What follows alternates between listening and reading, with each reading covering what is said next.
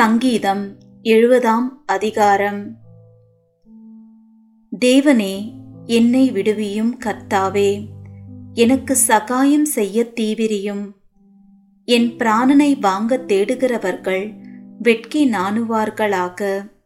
எனக்கு தீங்கு வரும்படி விரும்புகிறவர்கள் பின்னிட்டு திரும்பி லச்சையடைவார்களாக ஆ ஆ ஆ ஆ என்பவர்கள் தாங்கள் அடையும் வெட்கத்தினால் பின்னிட்டு போவார்களாக.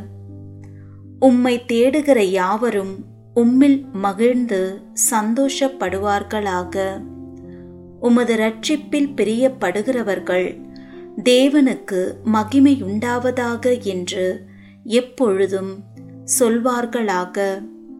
நானும் சிறுமையும் எளிமையுமானவன். தேவனே என்னிடத்தில் தீவிரமாய் வாரும்.